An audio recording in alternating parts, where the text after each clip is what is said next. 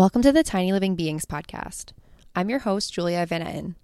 Each episode, I have a conversation with a scientist about a microorganism they like and why it's interesting to them. Our planet is full of billions of different microscopic organisms, most of which are still unknown to science. The ones we do know are diverse and strange. This week, I spoke with Dr. Jaz Millar about the curious little microbial ecosystems that live in small holes in glaciers around the world. Jaz tells us about how these so called cryoconite holes help us understand the evolution of plants and animals hundreds of millions of years ago and how versatile and cold microbes can actually be. They also share some pretty crazy stories about working in Antarctica and how we need to be aware of how our actions impact the indigenous communities living in polar regions around the world. This was a truly fascinating episode, and I learned so much from Jaz this week. For more information about microbes of the podcast, follow at couch underscore microscopy on Instagram or at couch microscopy on Twitter. While some of the content on this podcast may be relevant to human or veterinary medicine, this information is not medical advice. The views and opinions expressed on this program are those of the host and guests and do not reflect the views of any institution. Enjoy the episode!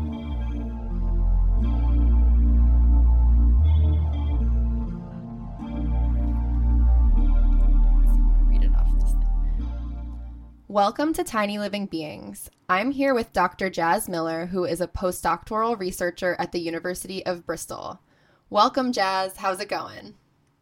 Hi, thank you for having me. I'm good, thank you. I'm so excited to have you here. Before we start, could you give a brief overview of your scientific background and what it is that you do? I'm a microbiologist who works on organisms living in extreme or stressful conditions. And for the last six years or so, I've been working on organisms that live in polar environments, particularly on ice and glaciers. That's amazing. So, what exactly are we going to be talking about today? We're going to be talking about some particular hotspots of biodiversity on a glacier surface. Some people might think that an ice surface in the Arctic or the Antarctic wouldn't have much living on it, but you might be surprised. And some of the particular habitats that are interesting include ponds, streams, ice surface itself, and cryoconite holes, which are hotspots of biodiversity, little pockets of sediment on the ice. Great. Before we got in contact, I had never heard of a cryoconite hole. And now that I've done a little bit of reading just to do some research before this podcast, I'm fascinated by these things and I have so many questions about them. So, could you first define what a cryoconite hole is and describe what we would find inside one? Yeah, sure. So, cryoconite comes from Greek.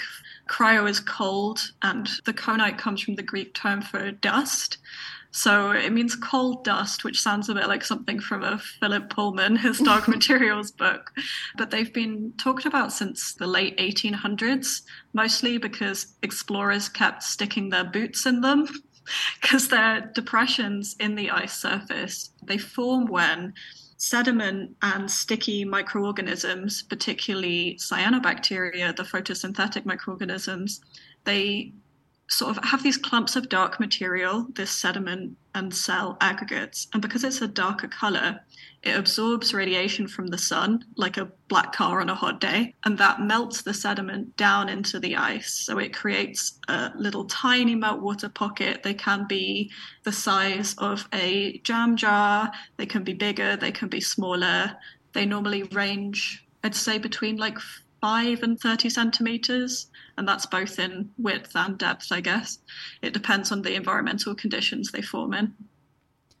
Cool. So these are like little oases for microbes in the ice. Yeah. You mentioned cyanobacteria. Are there other types of microorganisms you find in these holes? Yeah, one of the reasons people are so interested in them is that there are all kinds of microorganisms in there.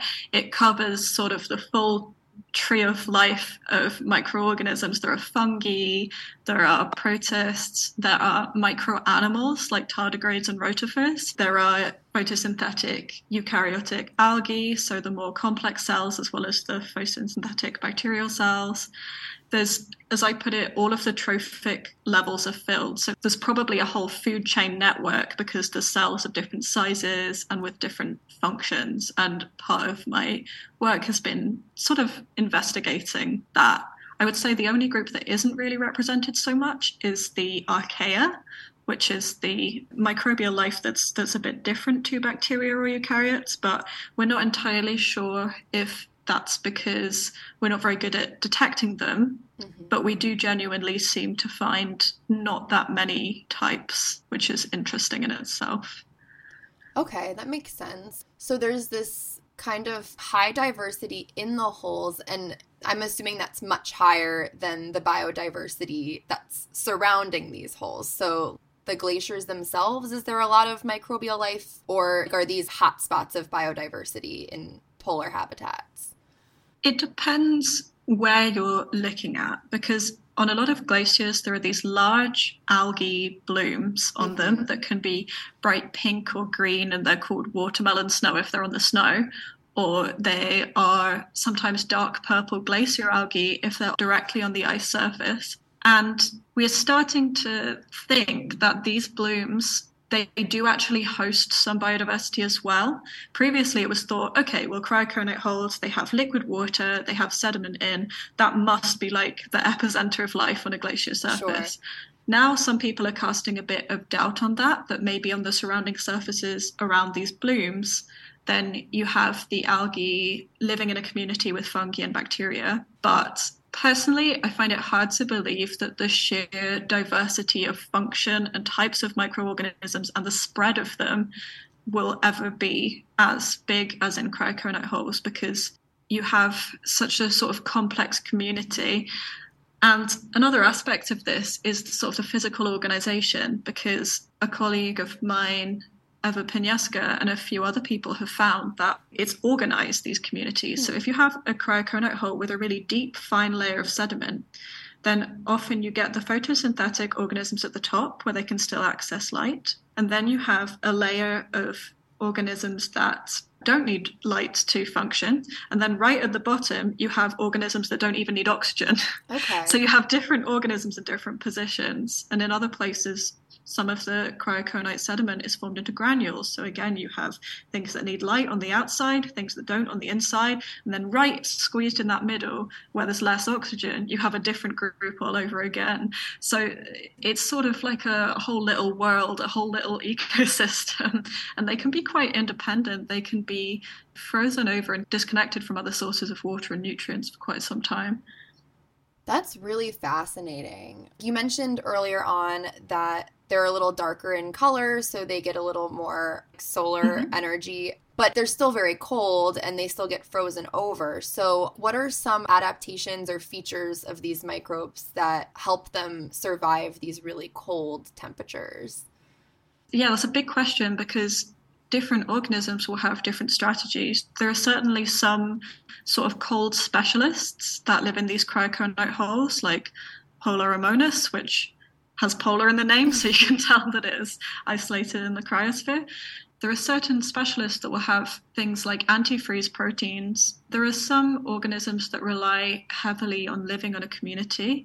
Like I said, some of the stickier cyanobacteria, they bind everything together, and it means they're part of this warmer, slightly more nutrient rich cryoconite habitat, and that can be very helpful. Some of the larger eukaryotes are spore formers that are able to be dormant for some time, and I think there is some level of dormancy over winter.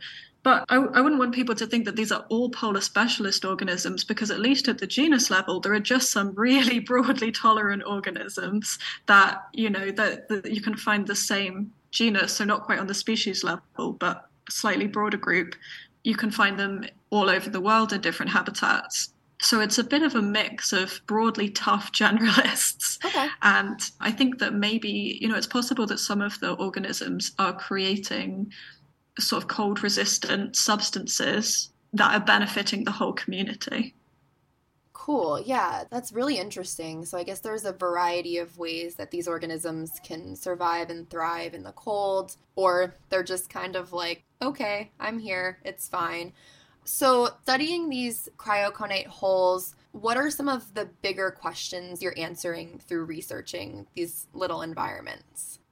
One of the caveats I have to give is it depends where you are because cryoconite holes can look very different in different parts of the world. So, for example, in deepest Antarctica, like the McMurdo dry valleys, then you're not going to have loads of big algae blooms. You're going to have white snow, ice everywhere, very, very low temperatures. So your cryoconite holes are going to be covered up by ice for pretty much all of the year. So a little bit of light can still get through, but those organisms are quite low light adapted because they're always covered by ice at the top of this hole. But the way it freezes, it's slightly clearer than the, the surrounding ice, which is how you can find them. Whereas in some places in the Arctic or the Alps or the Himalayas, they'll be open to the air. They'll just look like little puddles. And in areas that have particular pollution, this has been studied in India a fair bit, then there can be man made parts to the material that's in these cryoconite holes. So, one of the things that I wanted to study was the similarities and differences between cryoconite holes in the Arctic and in the Antarctic, because if they're quite a different environment in this cryoconite hole, does that mean that there are differences in the ecosystem? And I found that there was. So I think that some of the ongoing work that is happening is now sort of broadening that to, well, what about different times of the year? Or what about including the Alps or the Himalayas? You can get cryoconite holes pretty much anywhere you can get a glacier. So there's a lot of variety in different places that they appear. Okay.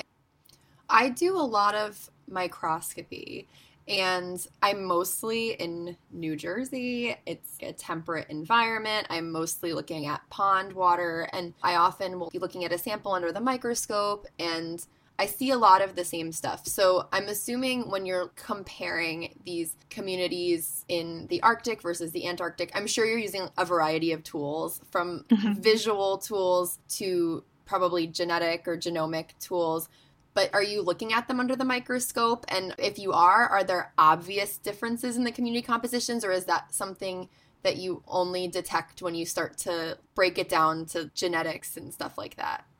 Well, a lot of them are quite difficult to identify under a microscope. Okay. There are a lot of the same shapes turning up. One thing you can immediately notice is the cyanobacteria that are bringing the community together because they're quite obvious. But like I said, there are things you can just see with the naked eye. Like, is it a thick, silty layer of cryoconite, or is it these little blob granules that are about like a few millimeters wide? You can sort of see with your eyes that it's, it's a different community and a different substrate. But then we use genetics to be able to get down to a more detailed level because the, also we're talking hundreds of species okay. in these cryoconite holes, we think. So you may be able to identify a few or have a look for tardigrades and rotifers. They're a bit bigger because they're micro animals.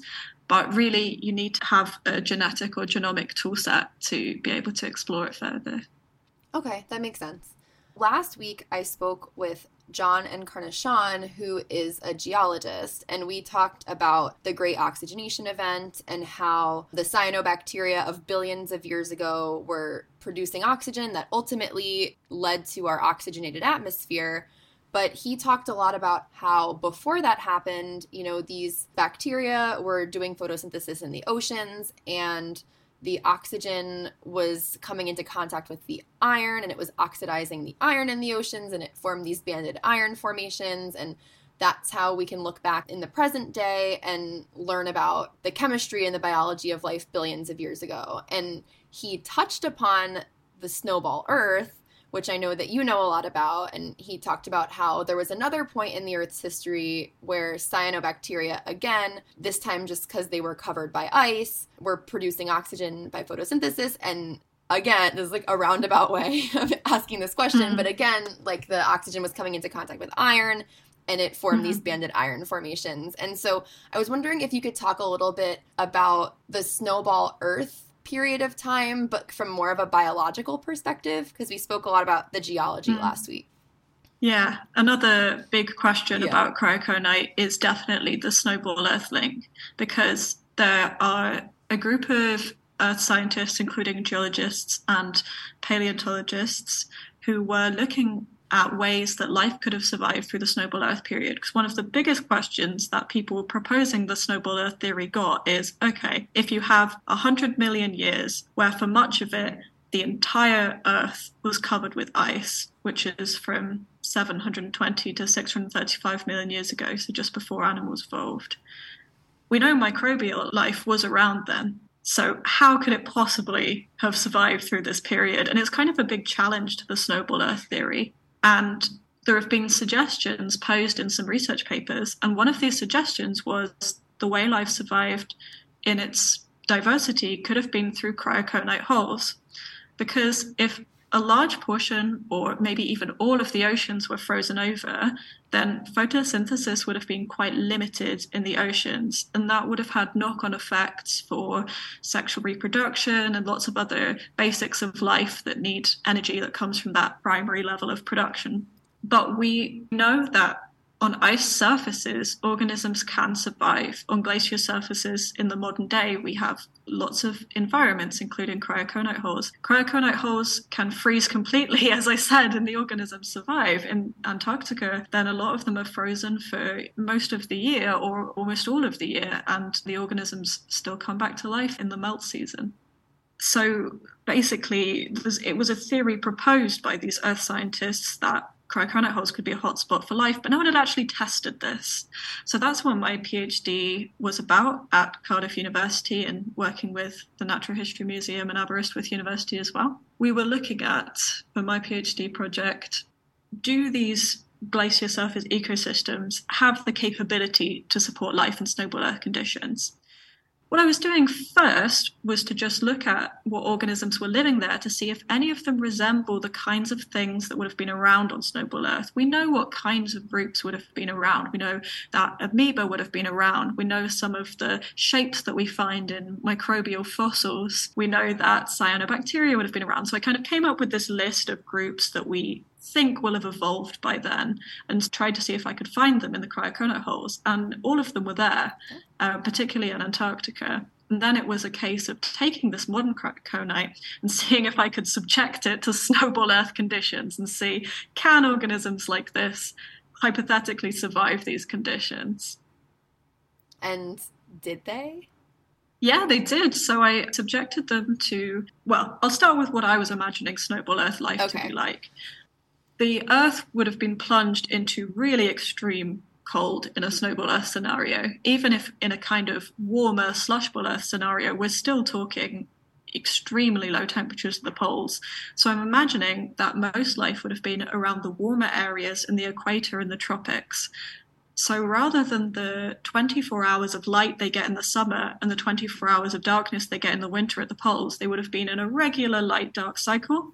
And that might have meant a regular freeze thaw cycle. Mm. Now, freezing and thawing repeatedly can be a stress for microorganisms. So I wanted to see if the cryoconite organisms could put up with being frozen and thawed repeatedly for days on end. And I monitored their growth, and they were still producing and consuming oxygen at about the same rate as a community. So they survived the freeze thaw experiment really well. I also changed their light in that kind of regime. And what could have happened is that it could have had an impact on the community, starting with the ones that use light, you know, that, that need light to photosynthesize.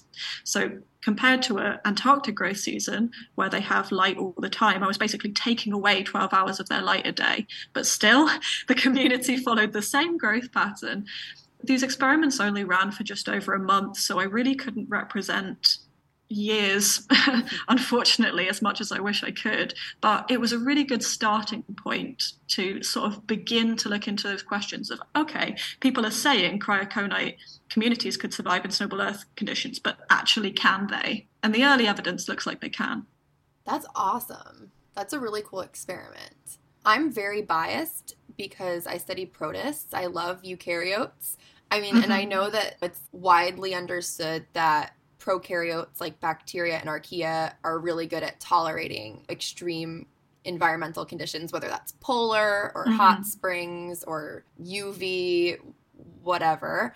But I think it's so fascinating I study red algae that live in very hot, very, very acidic environments, and you're studying these really cold polar environments that have fluctuating light and all these other stressors. And in both scenarios, it seems like there's plenty of eukaryotic life that persists, which mm-hmm. I think gives us an interesting glimpse into this snowball Earth period you were talking about, where eukaryotic life, so at the time, really just protists plants, I guess, maybe fungi. I don't know actually when fungi evolved. Yeah, yeah, yeah. Fungi would have been around, Okay. and like quite a few of the crown groups of protists would have been around. Yeah. Um, if you think at sort of like the phyla level, then a lot of those groups of microorganisms will have developed already. So I was looking for amoebozoa, choanoflagellates, Cool. um, you know, stramenopiles. Like these are the kinds of things that I was looking for to tick off on my Yeah, snowballer similarity list.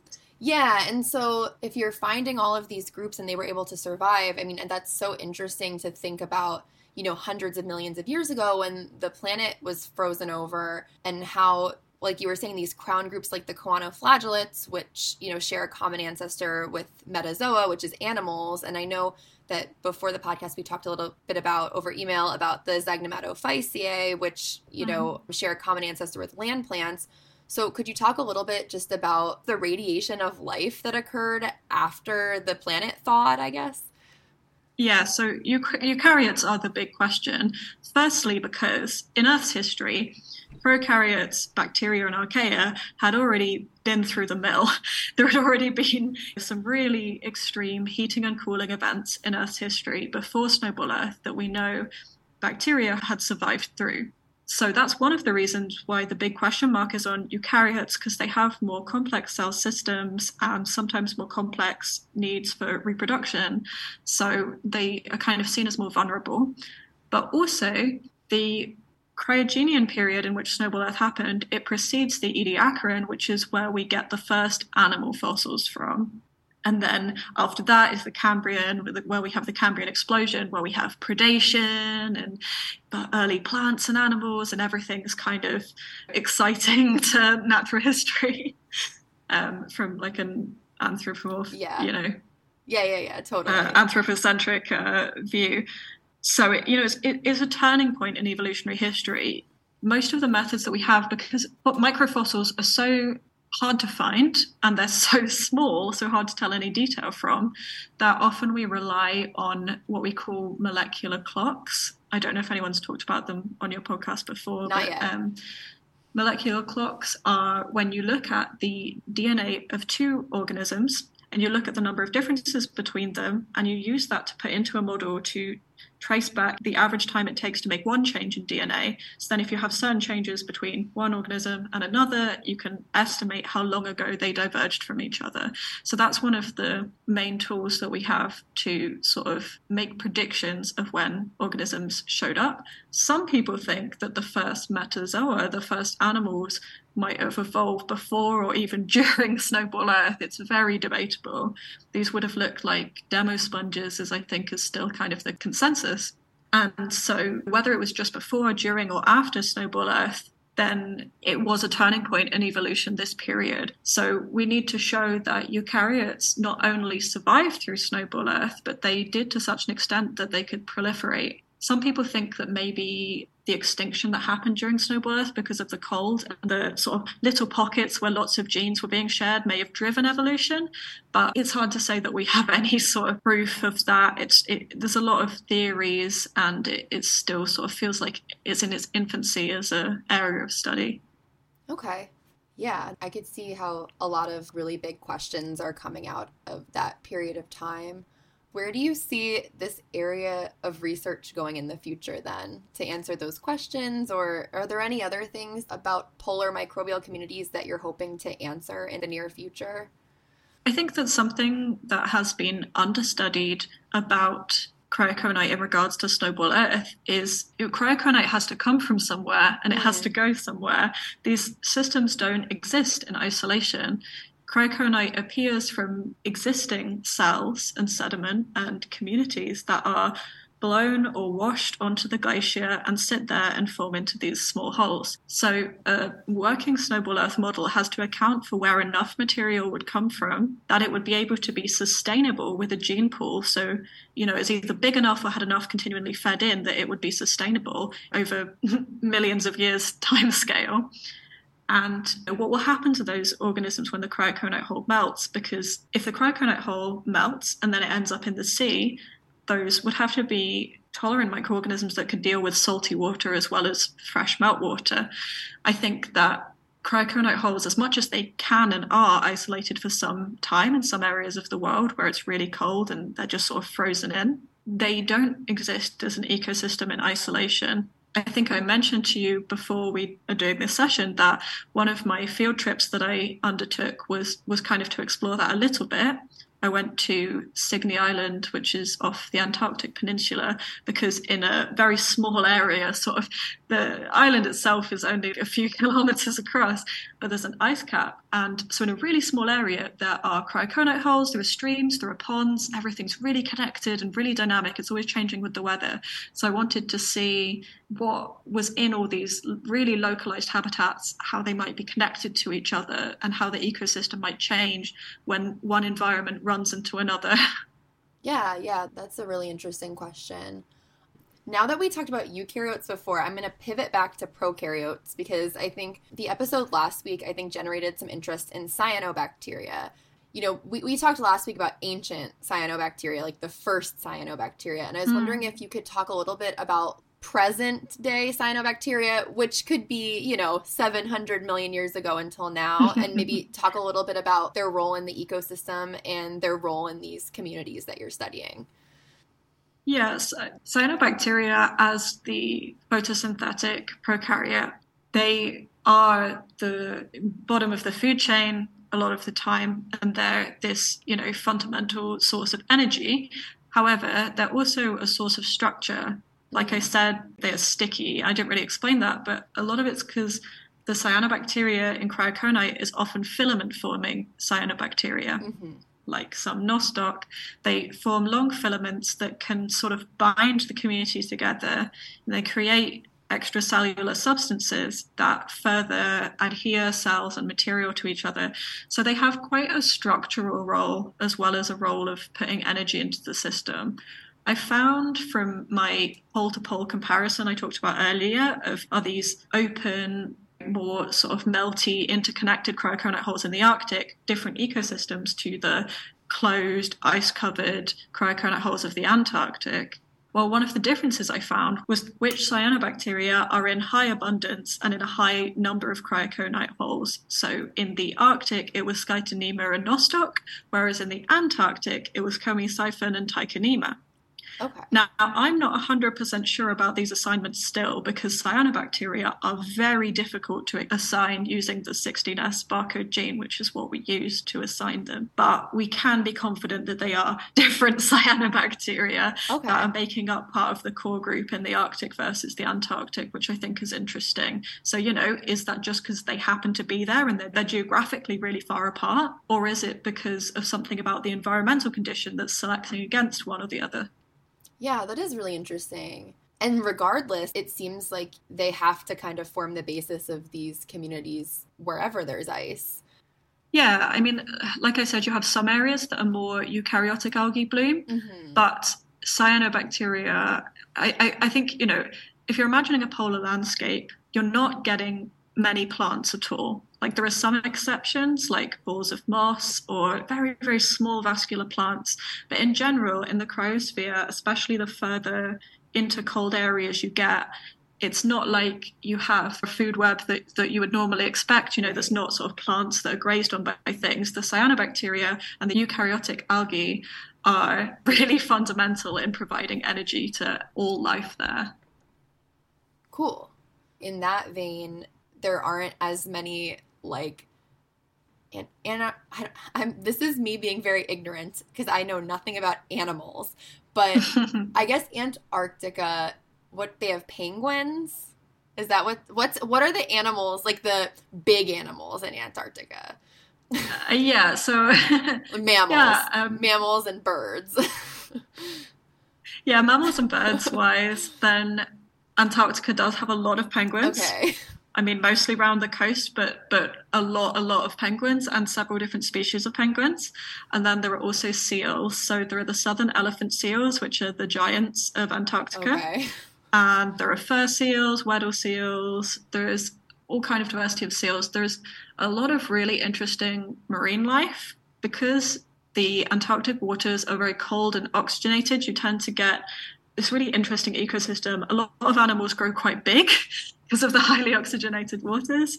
There are lots of things like squid and crabs and loads of jellyfish and fish that are really interesting. Lots of whales. I saw so many whales, which That's was cool. amazing. the microorganisms in the sea are, are feeding a really significant food chain. There are studies going on about uh, how much carbon from the glacier is contributing to wider ecosystems as well. Yeah, I guess I wasn't thinking about how many different animals there are down there. I just in my head I'm like microbes, microbes. There's no animals, but because I was thinking the the microbial community starts from the primary producers, and then there are some of these microscopic animals that get to graze Mhm. on the photosynthetic microbes. So it's like this little microcosm that goes from prokaryotes or tiny eukaryotic algae to animals, but then in the same area, there's also the real food web we always think of that goes from microbes to giant animals. Yeah. yeah, yeah. It's it's interesting thinking about the connections and barriers between the ice, which is basically freshwater, and the marine environment, which most of the animals depend on. It's kind of like different worlds. Yeah. And I think the studies that are looking at the interconnection between those two things are quite interesting. Like some people are looking at how much cryoconite is flushed into fjords in the Arctic and, Huh. and the impact that has. yeah, that's really interesting. I have some questions about doing field work in Antarctica or in the Arctic. Yeah. so, what are your favorite parts of it and what are some challenges? My favorite parts probably are the wildlife. I mean, the wildlife is incredible Mhm. and it's just so different to what I would normally see in the UK. I think that my overwhelming impression of being Antarctica is that, okay, I'm in their habitat and they know this. You know, you're supposed to keep a really safe distance between you and a wild animal, both for your own safety and so you're not disturbing them. But penguins will just sit there or run up to you. and you know sometimes it's a bit of a bit difficult to avoid them because you are in their habitat. And the same goes for elephant seals and, and fur seals. You're very much in their world. And yeah that's really cool. It's a lot of responsibility. And particularly if you're in the arctic because there are polar bears Yeah. there which are very dangerous. So that's something that you always have to be very mindful of but it's really exciting. I do like working in the arctic because I think that I feel a bit more connected to it, being from the northern hemisphere, Mhm. and you know the seas of the UK are fed by northern waters, and there are indigenous communities there and Norwegians who have lived there for a really long time who kind of can tell you all about it, and they're really in touch with the land and the history. Whereas Antarctica is sort of somewhere that we turn up like uh, countries from all around the world, you know, turn up and we're in this sort of quite alien landscape, just trying to do our best. yeah, you really can't get much further from the UK if you're going to Antarctica. That that's so far Yeah. away. Yeah. And when I was there, then it was February to March 2020. Okay, good. I was going to ask you about this. Okay, so I saw, I watched the video of you of you talking about being stranded there, and that was going to be my next question. yeah, so we did get a bit stranded. So we traveled down, I can't even remember when it was. It was January or February. We traveled down to Antarctica and I went to work on Signy Island for a few weeks after stopping off on the main peninsula at Rothera Research Station. And then we started getting news of COVID while we were on Signy Island. And it was very difficult organising travel back, to put it mildly, because countries were closing their borders and you can't fly directly from the Falklands or, or anywhere in Antarctica to the UK. You have to stop off somewhere, refuel, and it was very everyone was changing their rules and no one really knew like what they needed Oh to worry gosh. about and how to test and it, there was so much uncertainty that eventually they gave up on the idea of flying us all together and asked a cruise ship to take us home. So you took a sailed. cruise ship all the way from Antarctica to to where? To back to the UK? Yeah. Oh my God. So we were on um, we were on a British Antarctic survey ship to take us back to Rothera, get some people, get some supplies.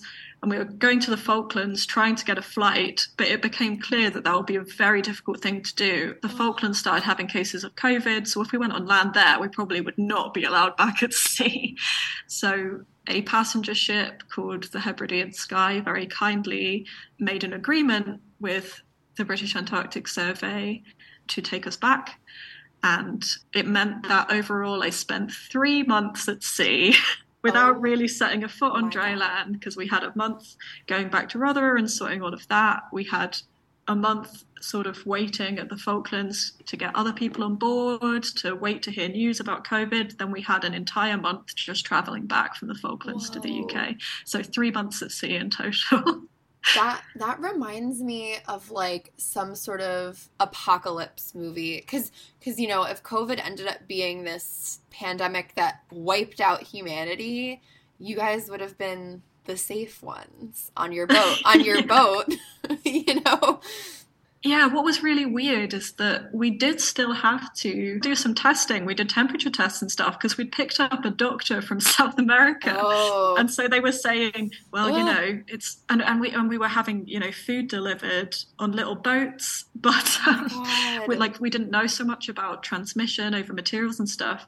So we were still looking out for symptoms and things, which seems ridiculous now, but we had to be really yeah. careful because if something went wrong in Antarctica, you know, we didn't have the capacity to have people on ventilators and things. So it was kind of scary in a way, but we knew that the likelihood of anyone having COVID was was very, very, very low.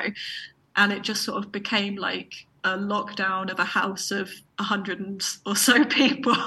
we did all the same stuff that you guys did. We watched a load of Disney movies. We did a load of exercise videos. I'm sure it was all very familiar, but just with a group of a mix of scientists, construction workers, polar station managers, and cruise ship crew. In some ways, that sounds so fun. I almost feel like it sounds like the makings of a new reality show or something. Like it sounds fun, but then in other ways, you know, because when COVID first happened, we were all so afraid. Like I felt so locked down just being in my apartment.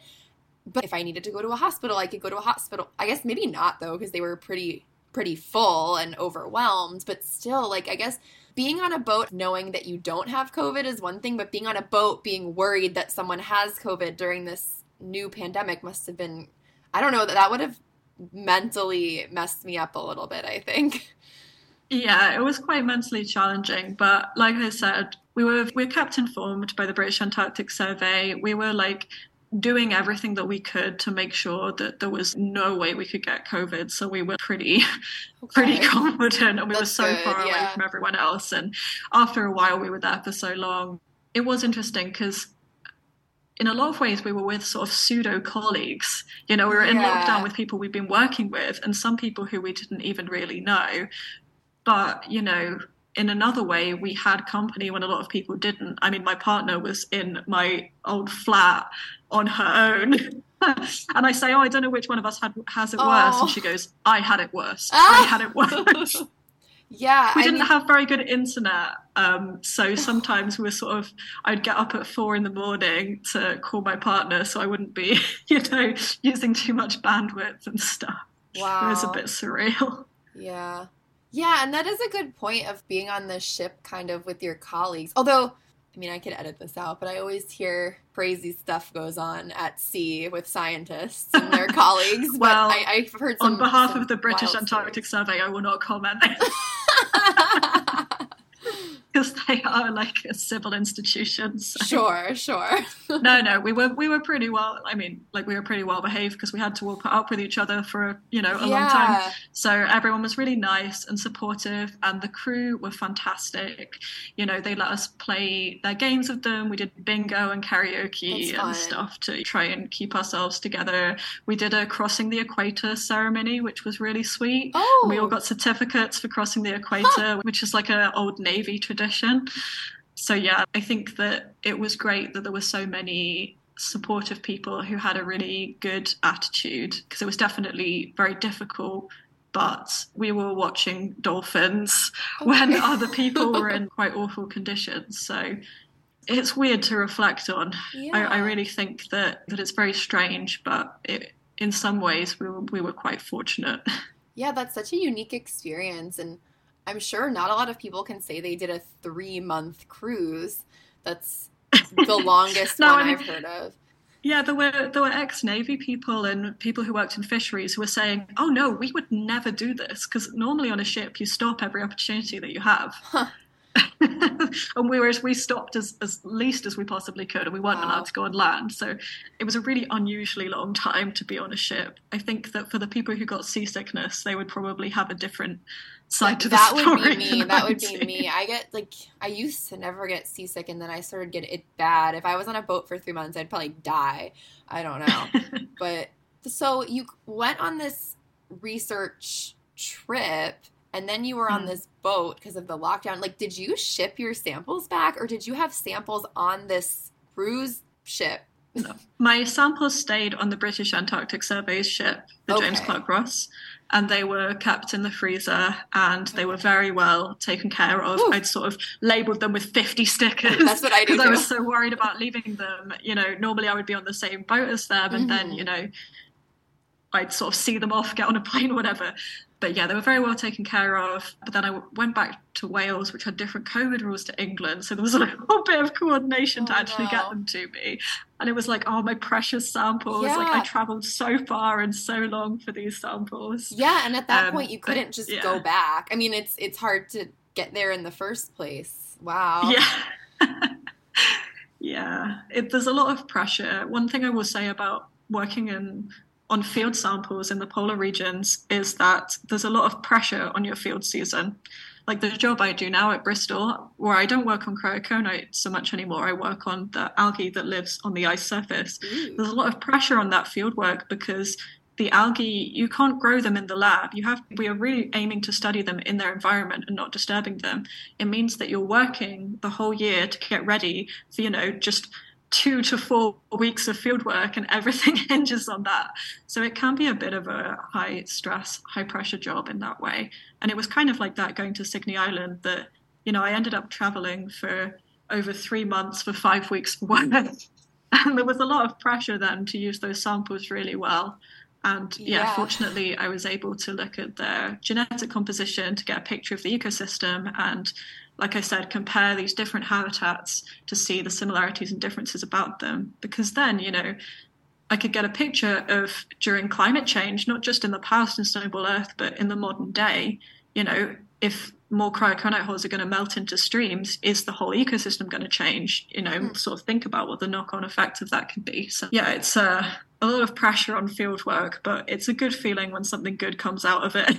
yeah, I'm glad it all worked out, considering all the circumstances in the world at the time. I mean, it's amazing that it all worked out and you were able to finish up. I guess that was your PhD. It was, yeah, yeah. yeah. Wow. So yeah, I managed to sort of scrape it together and and finish that. Um, yeah. Wow, that's such an interesting story. I'm sure you'll be telling that story for the rest of your life.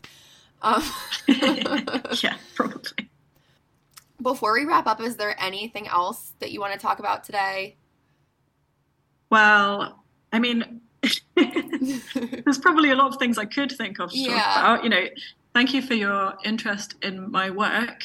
There's sort of different sides to polar science. There's the side of just understanding life and evolution and different capabilities of planets and organisms better. Then there's the modern climate change side of things. And it's the poles are these really fragile, vulnerable ecosystems.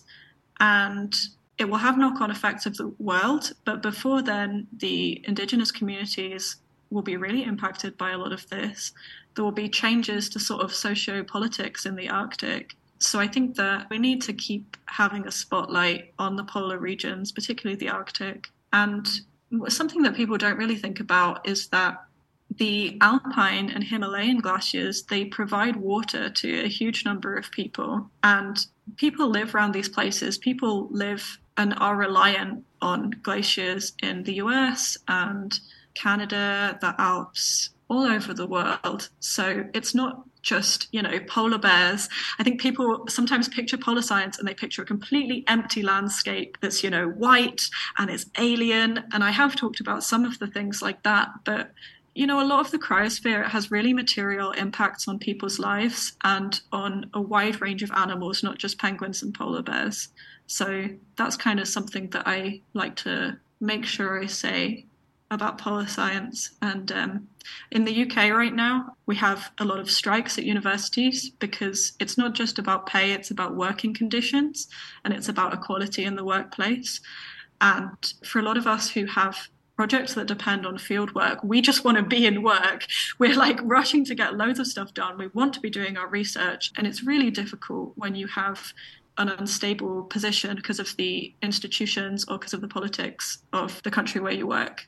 So yeah, that's that's kind of what's on my mind at the moment. Yeah, no, I think those are really important issues and I think with the climate injustice issue, you know, it's, it's so sad because that's it's only getting worse and it's only getting compounded by things that people who aren't living in polar regions or who aren't living in equatorial islands are doing to the rest of them. Mm-hmm. I just had to present something for this journal club I'm in about edible algae and just like the history of edible seaweeds. And it just made me think a lot about how indigenous communities and people all around the world, historically, going back thousands, tens of thousands, hundreds of thousands of years, were making use of some of our natural resources in ways that people in the western world are are just capitalizing on now and it's it's just sad mm-hmm. there's all this indigenous wisdom and knowledge that people I don't think appreciate and I'm glad that you brought it up. It's sometimes our institutions aren't really set up for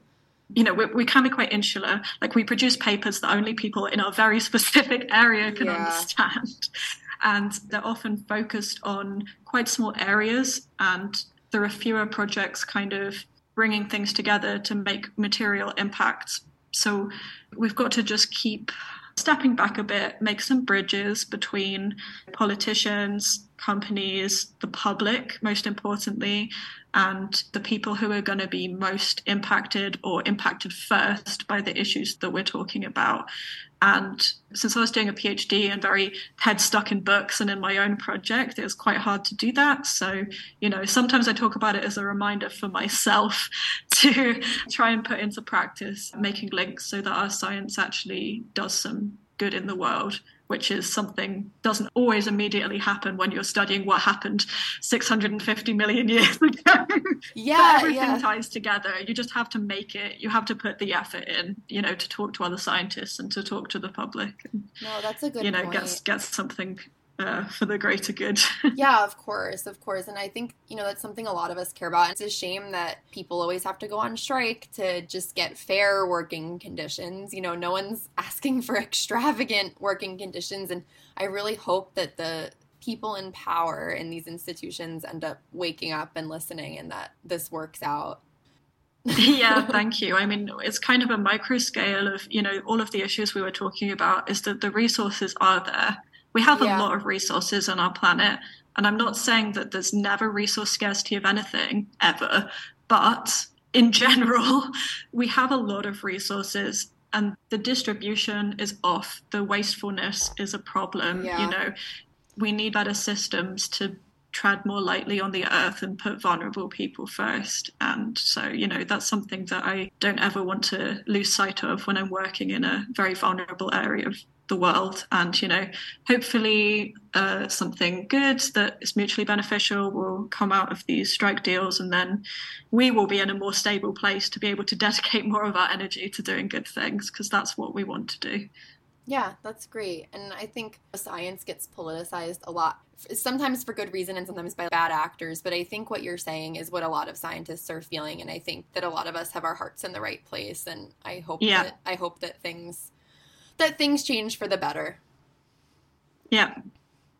Yeah. So, Jaz, this has been such a cool conversation today. Um, if listeners want to follow your work, where can they find you online? They can find me at Jazzed Up Science on Twitter and Instagram. Cool. Perfect. Thanks so much for coming on today. I had a great time. Yeah, me too. Thank you so much. It was really great. And yeah, good luck with all of your episodes of the podcast. I'm so glad that people are talking about this stuff. Yeah, I, I, I think I think people are listening to it. We'll see, but yeah, thank you.